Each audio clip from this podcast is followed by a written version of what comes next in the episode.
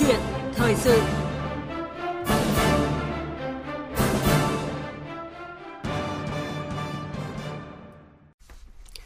Thưa quý vị và các bạn, sự bùng phát mạnh của làn sóng Covid lần thứ tư cùng với các đợt giãn cách liên tiếp đã khiến hoạt động sản xuất kinh doanh của các doanh nghiệp bị ảnh hưởng nặng nề, đặc biệt là các địa phương phía Nam.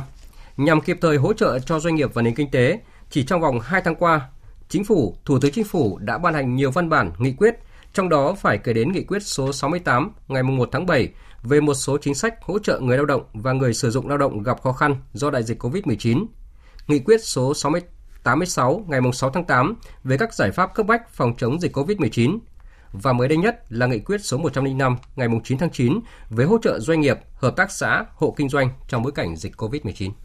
Rất nhiều các giải pháp biện pháp đã được chỉ ra nhằm tập trung khôi phục phát triển hoạt động sản xuất kinh doanh của các doanh nghiệp, hợp tác xã, hộ kinh doanh gắn với đảm bảo an toàn phòng chống dịch COVID-19, hỗ trợ tháo gỡ kịp thời các khó khăn vướng mắc điểm nghẽn, cản trở hoạt động sản xuất kinh doanh, giảm thiểu tối đa số doanh nghiệp, hợp tác xã, hộ kinh doanh tạm ngừng hoạt động, giải thể, phá sản do tác động bởi dịch COVID-19.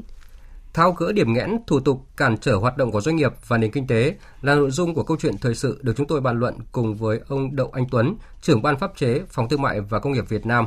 Quý vị và các bạn quan tâm tới chủ đề này, xin mời gọi điện tới số đường dây nóng 0243 934 1040 và 0243 934 9483. Và bây giờ, xin mời biên tập viên Nguyên Long bắt đầu cuộc trao đổi với khách mời ạ. Vâng, cảm ơn các biên tập viên Minh Khánh và Nguyễn Cường và xin được trân trọng cảm ơn ông Đậu Anh Tuấn đã nhận lời tham gia chương trình ạ. Ờ, cảm ơn các bạn ờ, nghe đài tiếng nói Việt Nam.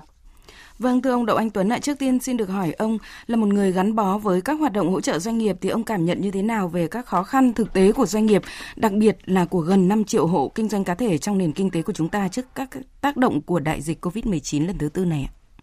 À, phải nói rằng là giai đoạn vừa qua, hai năm vừa qua và đặc biệt là trong 3-4 tháng trở lại đây làm giai đoạn cực kỳ khó khăn đối với các doanh nghiệp Việt Nam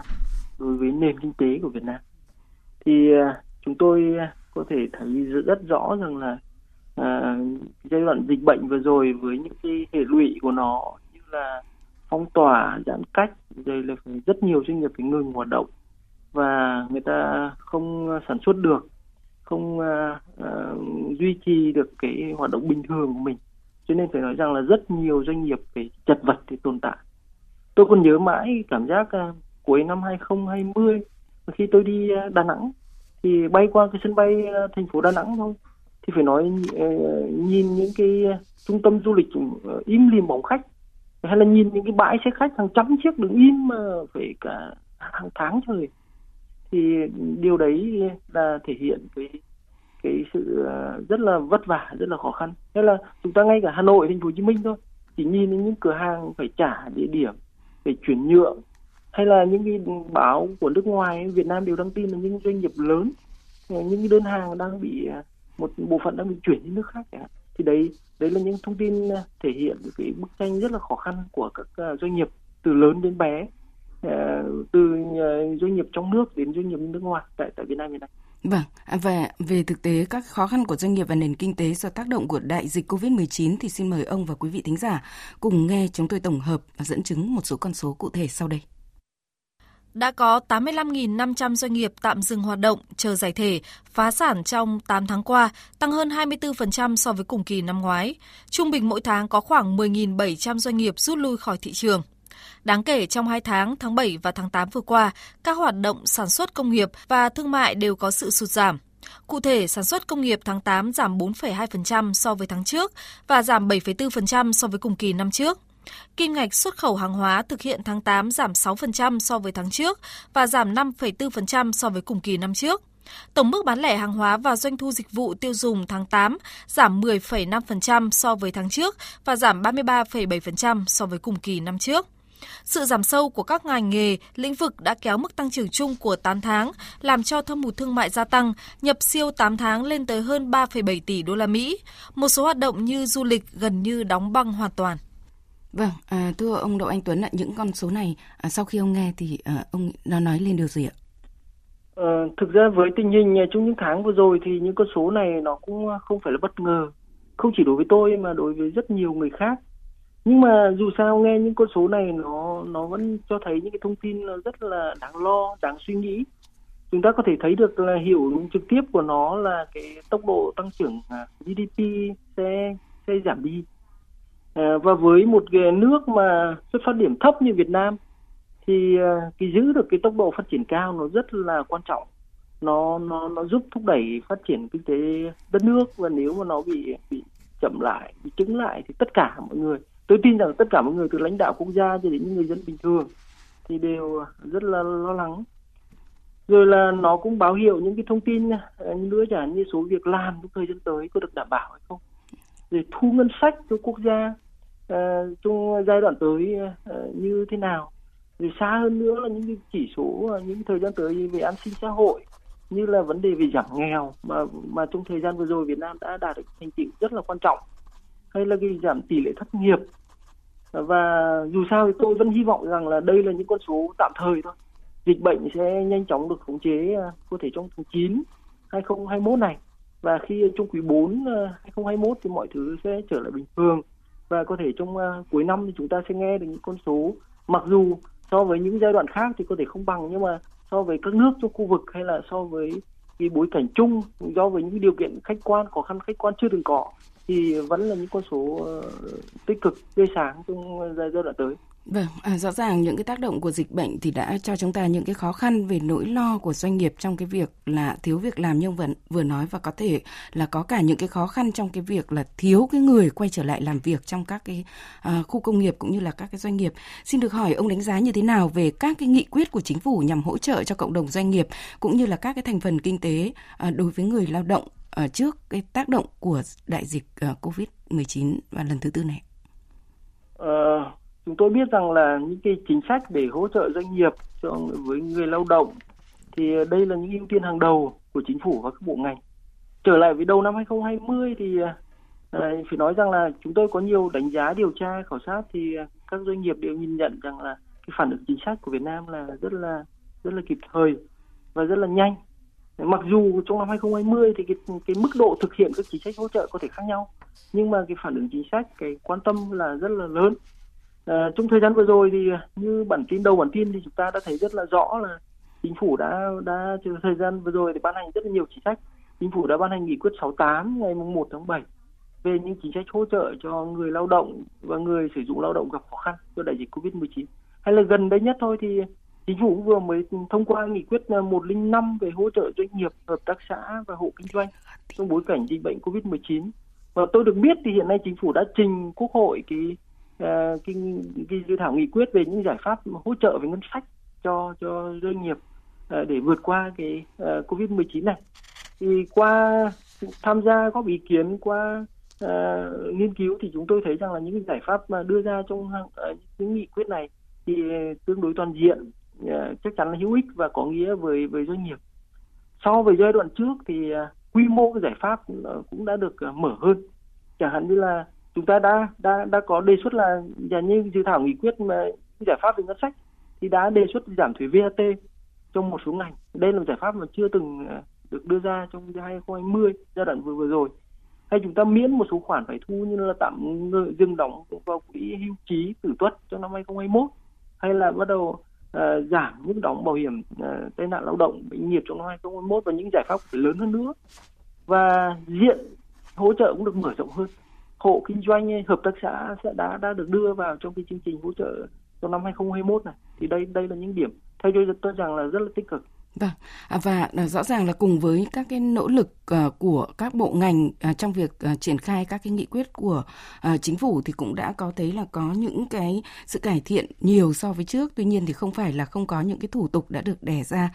và các cái khó khăn của doanh nghiệp bởi tác động của đại dịch Covid dẫn đến cái việc hạn chế đi lại rồi giãn cách xã hội để đảm bảo cho an toàn phòng chống dịch. Tuy nhiên thì nhìn lại cái việc triển khai các cái nghị quyết, các cái quyết định này thì nhiều tỉnh thành phố trong thời gian qua cũng đã có những cái sự không đồng bộ và có ờ, thậm chí là những cái tình trạng ngăn sông cấm chợ đã ảnh hưởng không nhỏ tới hoạt động sản xuất của ờ, doanh nghiệp. Và cũng đã có những cái tính toán cho thấy là công tác cải cách thủ tục hành chính, cải thiện môi trường đầu tư kinh doanh của nhiều tỉnh thì đã thụt lùi bởi tác động của COVID-19 và thậm chí là đã có rất là nhiều các cái thủ tục gây phiền hà cho doanh nghiệp khiến cho khó khăn của doanh nghiệp thêm trồng chất. Xin được hỏi ông là uh, Phòng Thương mại và Công nghiệp Việt Nam uh, đã có những cái nghiên cứu nào hay là có những cái kiến nghị của doanh nghiệp, các cái hiệp hội doanh nghiệp như thế nào về việc tăng các cái thủ tục làm khó doanh nghiệp thời gian qua uh, chưa, thưa ông? À, đúng là trong thời gian vừa rồi thì cái điểm nóng à, của nhiều tỉnh thành phố đấy là cái việc à, doanh nghiệp gặp khó khăn trong lưu thông hay là cái việc mà thực hiện không thống nhất trong việc ờ, tổ chức sản xuất? Chúng ta biết là lưu thông nó rất quan trọng cái vận chuyển hàng hóa nó như mạch máu ờ, của cơ thể con người. Nếu không vận hành được thì doanh nghiệp không hoạt động được. Doanh nghiệp phải nhập nguyên liệu doanh nghiệp phải bán sản phẩm ờ, và cái lúng túng trong việc thực hiện trong thời gian vừa rồi rõ ràng cũng tạo ra những cái ảnh hưởng rất là tiêu cực cho cho cho, cho hoạt động kinh doanh. Thì nếu nói về thủ tục hành chính thì rõ rõ ràng là đây cũng là một cái nỗ lực ờ, rất là ừ, thường xuyên của chính phủ. Và tôi tôi được biết là ờ, tôi được biết là cái việc cải cách thể chế ừ, thủ tục hành chính vẫn là ưu tiên hàng đầu vẫn là rất là quan trọng của chính phủ. Sáng nay thì theo tôi được biết thì thủ tướng chính phủ ờ, đã sẽ chủ trì một hội nghị về công tác xây dựng hoàn thiện thể chế. Như vậy là đây vẫn là một cái uh, vấn đề nóng vấn đề ưu tiên của chính phủ Việt Nam người người đứng, đứng đầu chính phủ Việt Nam. Thì uh, trong thời gian rồi chúng tôi thấy rằng là mặc dù đã có những cố gắng, nhưng mà những cái đề xuất trong các phương án à, cắt giảm đơn giản hóa à, của các thủ tục hành chính mà theo cái nghị quyết 68 năm 2020 về về cái chương trình cắt giảm mới, thì phải nói rằng là cũng chưa phải thực sự có cái tính đột phá hay là chưa thực sự mạnh mẽ. Thì đây cũng là một cái ờ, một cái ờ, yêu cầu trong thời gian tới là trong bối cảnh doanh nghiệp đã khó khăn vì dịch bệnh rồi, thì có lẽ những cái giải pháp cải cách, những giải pháp à, thay đổi cần phải được thực hiện mạnh mẽ hơn nữa thì chúng tôi tin rằng là chính phủ và và trong giai đoạn tới thì sẽ ưu tiên trọng tâm vào công công công tác này Vâng, à, và qua số điện thoại của chương trình thì chúng tôi đã nhận được ý kiến của thính giả muốn uh, trao đổi với khách mời và xin mời kỹ thuật viên nối máy ạ. Alo. Kính chào uh, biên tập viên, kính chào ông Đào Anh Tuấn. Tôi là Nguyễn Xuân Quyết ở Sóc Sơn, là cũng là một cái doanh nghiệp nhỏ. Thì uh, qua cái phân tích của ông Đào Anh Tuấn ấy, thì tôi cho là một cái tín hiệu à, cũng không mấy khả quan. Vì đã một gần 100.000 doanh nghiệp chúng ta đã phải uh, uh, vải khỏi thị trường. Thế thì tôi nghĩ là à, như hôm đó anh Tuấn đã phân tích đấy chính sách thì chúng ta đã đầy đủ đặc biệt là sự vào cuộc của chính phủ rồi các cấp các ngành. Thế nhưng mà để những chính sách đó nó đến được với những doanh nghiệp thì tôi nghĩ là cần phải có nhiều giải pháp thúc đẩy đó một trong những giải pháp quan trọng là phải có cái giám sát. Xem cái chính sách của chúng ta ban hành ấy, thì đã đến được với các doanh nghiệp chưa? Bởi vì chúng ta rút kinh nghiệm trong nhiều cái gói trước ấy thì chúng ta đã cắt giảm nhiều thủ hành chính. Thế nhưng mà tôi cho là nhất là những cái doanh nghiệp nhỏ mà tiếp cận được các cái cái cái, cái sự hỗ trợ vẫn còn gặp rất nhiều khó khăn. Cái thứ hai là chính quyền địa phương ấy là phải sâu sát đến cơ sở đúng như phương châm của thủ tướng phạm minh chính đấy. Tức là phải đến tận nơi nắm bắt. Ở đây chúng ta đến không phải là là đến để để thanh kiểm tra mà đến để nắm bắt tình hình. Rồi chúng ta từ đó chúng ta thấy được cái khó khăn của doanh nghiệp mà chúng ta có cái sự hỗ trợ cho nó sát. À. cái thứ hai là là ngay sau cái giãn cách dịch tôi nghĩ là cần phải thúc đẩy cái thị trường trong nước để chúng ta hơn gần 100 triệu dân chúng ta. Đấy. thế như vậy và một một cái nữa là những cái doanh nghiệp lớn ấy, là cần phải có cái sự hỗ trợ giúp đỡ những cái doanh nghiệp nhỏ để à. cùng phát triển. Tôi tôi nghĩ là phải có nhiều giải pháp như thế. Vâng à, cảm ơn thính giả uh, Nguyễn Văn Quyết. Và xin mời ông Đậu Anh Tuấn chia sẻ với lại uh, một doanh vâng, nghiệp. uh, tôi cũng hoàn toàn chia sẻ và đồng ý với những cái quan điểm và cái, cái nhận định đưa ra của anh Quyết Ờ, phải nói rằng đúng là cái việc mà việc chính sách tốt là một chuyện, nhưng mà thực hiện cho thật tốt cái chính sách đấy là một điều tôi cho rằng còn quan trọng hơn. Và suy cho cùng thì cái mục tiêu cuối cùng của mọi chính sách hỗ trợ là người dân, doanh nghiệp người ta phải được thụ hưởng thực tế cái chính sách hỗ trợ đấy chứ không phải chỉ ban hành chính sách hỗ trợ ra với cái nội dung rất tốt, với cái thông tin rất tốt, với cái định hướng rất tốt. Nhưng mà cái việc triển khai trên thực tế thì bị chậm, bị muộn và nó không có nhiều ý nghĩa thì ờ, chính vì vậy mà trong nhiều khuyến nghị chúng tôi thì một những khuyến nghị đó là việc ban hành chính sách hỗ trợ là, là luôn luôn kèm với những cái giải pháp tổng kết đánh giá và đặc biệt là có những đánh giá độc lập xem cái hiệu ứng của cái chính sách hỗ trợ đấy như nào và gắn với trách nhiệm của những cái cơ quan tổ chức thực hiện. Và chúng tôi tin rằng chính phủ các bộ ngành trong năm 2021 này thì sẽ thực hiện tốt cái việc ờ, đánh giá theo dõi cái việc thực hiện các chính sách hỗ trợ mà chính phủ đã đưa đưa ra. Vâng và rõ ràng là tại một cuộc họp trực tuyến mới đây thôi thì à, với các địa phương nhằm mà thúc đẩy lưu thông và tiêu thụ nông sản trong bối cảnh à, phòng chống dịch Covid-19 thì Phó Thủ tướng Lê Văn Thành đã phải nhấn mạnh rằng là các địa phương thì không được ban hành thêm các cái thủ tục để cản trở lưu thông hàng hóa. Và xin mời ông và quý vị à, thính giả cùng nghe chúng tôi trích ý kiến của đại diện cơ quan quản lý nhà nước là đại diện của Bộ Nông nghiệp Phát triển nông thôn Bộ trưởng Lê Minh Hoan, Thứ trưởng Bộ Công Thương Trần Quốc Khánh, ông Mạc Quốc Anh là Phó Chủ tịch Tổng thư ký Hiệp hội Doanh nghiệp nhỏ và vừa Hà Nội và đại diện cho cộng đồng doanh nghiệp à, cũng như là chính quyền địa phương là ông ờ, Lê Hòa Bình, à, Phó Chủ tịch Ủy ban nhân dân thành phố Hồ Chí Minh ạ. Bản thân nó là một thực thể kinh tế thì những cái mạch máu trong cái thực thể nó chạy khắp vào trong cái 13 tỉnh đồng bằng sông Cửu Long nó chạy như là nó không có một cái biên giới hành chánh nào cả trong khi chúng ta quản lý theo biên giới hành chánh phải chăng đó là một cái, nó làm trắc trở khi mà chúng ta tư duy theo địa giới hành chính trong đó cũng có trách nhiệm của Bộ Nông nghiệp Phát triển Nông thôn cũng chứ làm đảm đương được cái vai trò là phó ban điều phối của cấp dùng 13 tỉnh đồng bằng sông Long để làm cho nó liên lạc, làm nối mạch lại các cái mạch máu mà khi nó bị đứt gãy trong sự vận hành, trong bối cảnh đại dịch vừa qua. Tất cả thì đều cho thấy một điều là không phải là không có thị trường xuất khẩu thị trường là có và rất lớn khi mà nhu cầu tiêu dùng đang phục hồi tại tất cả các trung tâm tiêu dùng lớn. Vấn đề là của chúng ta có thể nói là chúng ta phần nào đó đang tự gây phức tạp cho chính mình. Biện pháp chống dịch là cần thiết nhưng nếu quá mức thì sẽ gây ra những khó khăn không đáng có cho sản xuất, lưu thông và tiêu thụ nông sản. Và chúng tôi đề nghị là tháo gỡ ngay những cái khó khăn này, nhất là ách tắc trong khâu lưu thông. Căn cơ nhất hiện nay đối với cái doanh nghiệp chính là phải thông thương được, phải bán được hàng thì đã bán được hàng thì phải có những vùng xanh an toàn để cho các doanh nghiệp có thể phân phối các cái lượng hàng vào đấy được. Bởi vì có những mặt hàng là không phải thiết yếu thì vẫn phải cho doanh nghiệp người ta cung ứng vào khi thị trường vùng xanh ấy. bây giờ không phải mặt hàng thiết yếu thì lại không được giao thương vào. Không được giao thương vào thì người ta sản xuất ra làm gì? Thế thì tôi mong muốn là mấu chốt hiện nay là chúng ta phải để cho doanh nghiệp ờ, bán được hàng. Tôi nghĩ là doanh nghiệp trên địa bàn thành phố Hồ Chí Minh cũng rất quan tâm, đó là cái thủ tục hành chính cam kết của lãnh đạo thành phố là sẽ thực hiện những cái gì nhanh nhất để giải quyết các thủ tục hành chính. Vâng, thưa ông Đỗ Anh Tuấn, trưởng ban pháp chế Phòng Thương mại và Công nghiệp Việt Nam ạ. Rõ ràng chúng ta đã cảm nhận những cái khó khăn vướng mắc của doanh nghiệp cũng như là mong muốn uh, của ngay cả uh, những người ở trong cuộc một thông điệp rất là rõ, đó là chính là cởi các cái nút thắt thủ tục hành chính uh, cho doanh nghiệp mà ở đâu đó có lẽ là do chính các cái cơ quan quản lý cũng như là chính quyền tạo ra, phải không thưa ông?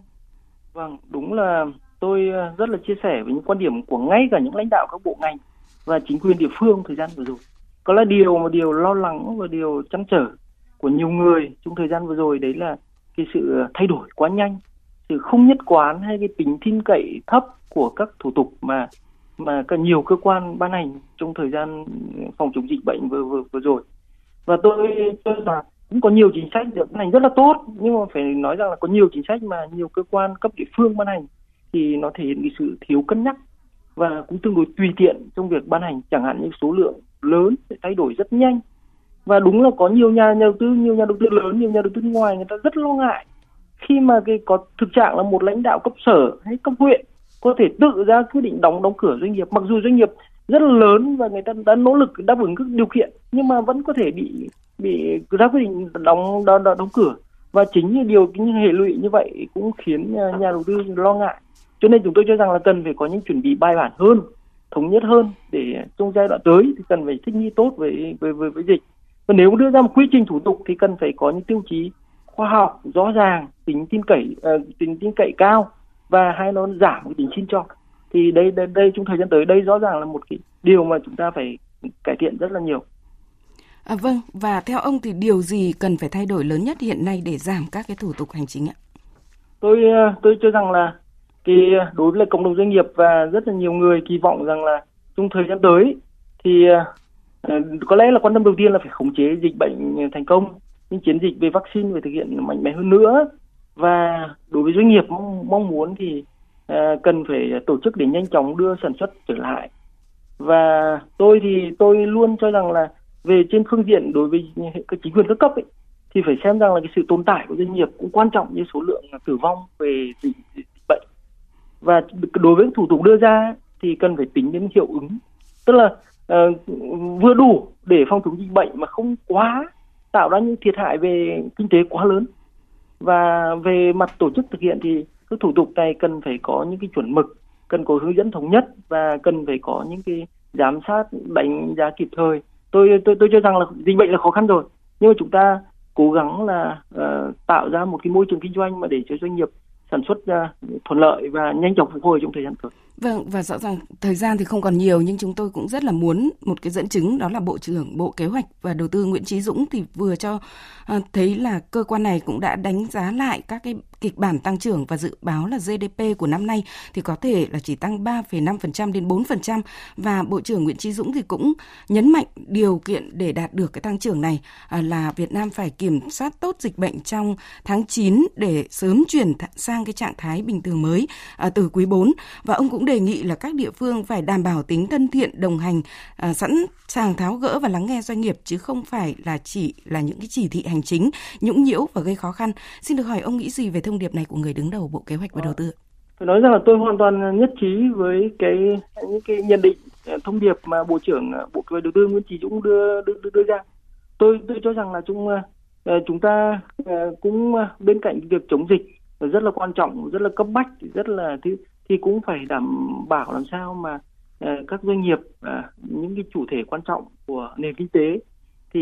người ta phải ờ, chia sẻ, đồng hành và làm sao giảm những hiệu ứng rất là không tích cực đối với cái sự tồn tại của của doanh nghiệp. Và chúng tôi vẫn cho rằng là phải tăng cường đối thoại, gặp mặt, lắng nghe để làm sao mà vừa đưa ra những giải pháp tốt nhất, phù hợp nhất nhưng mà chúng ta có thể tận dụng những nguồn lực từ các doanh doanh nghiệp và đúng là cũng phải giảm những cái chỉ thị hành chính mà nó rất là gây khó khăn nó gây phiền hà và tạo nên hiệu ứng uh, tiêu cực và nghiêm trọng lâu dài về mặt kinh tế. Thì vâng. tôi, tôi tin rằng là uh, có thể có lúng túng những giai đoạn đầu thôi. Về uh, trong giai đoạn sắp tới thì sẽ có sự bài bản sự uh, thuận lợi hơn trong quá trình tổ chức lại hoạt động sản xuất kinh doanh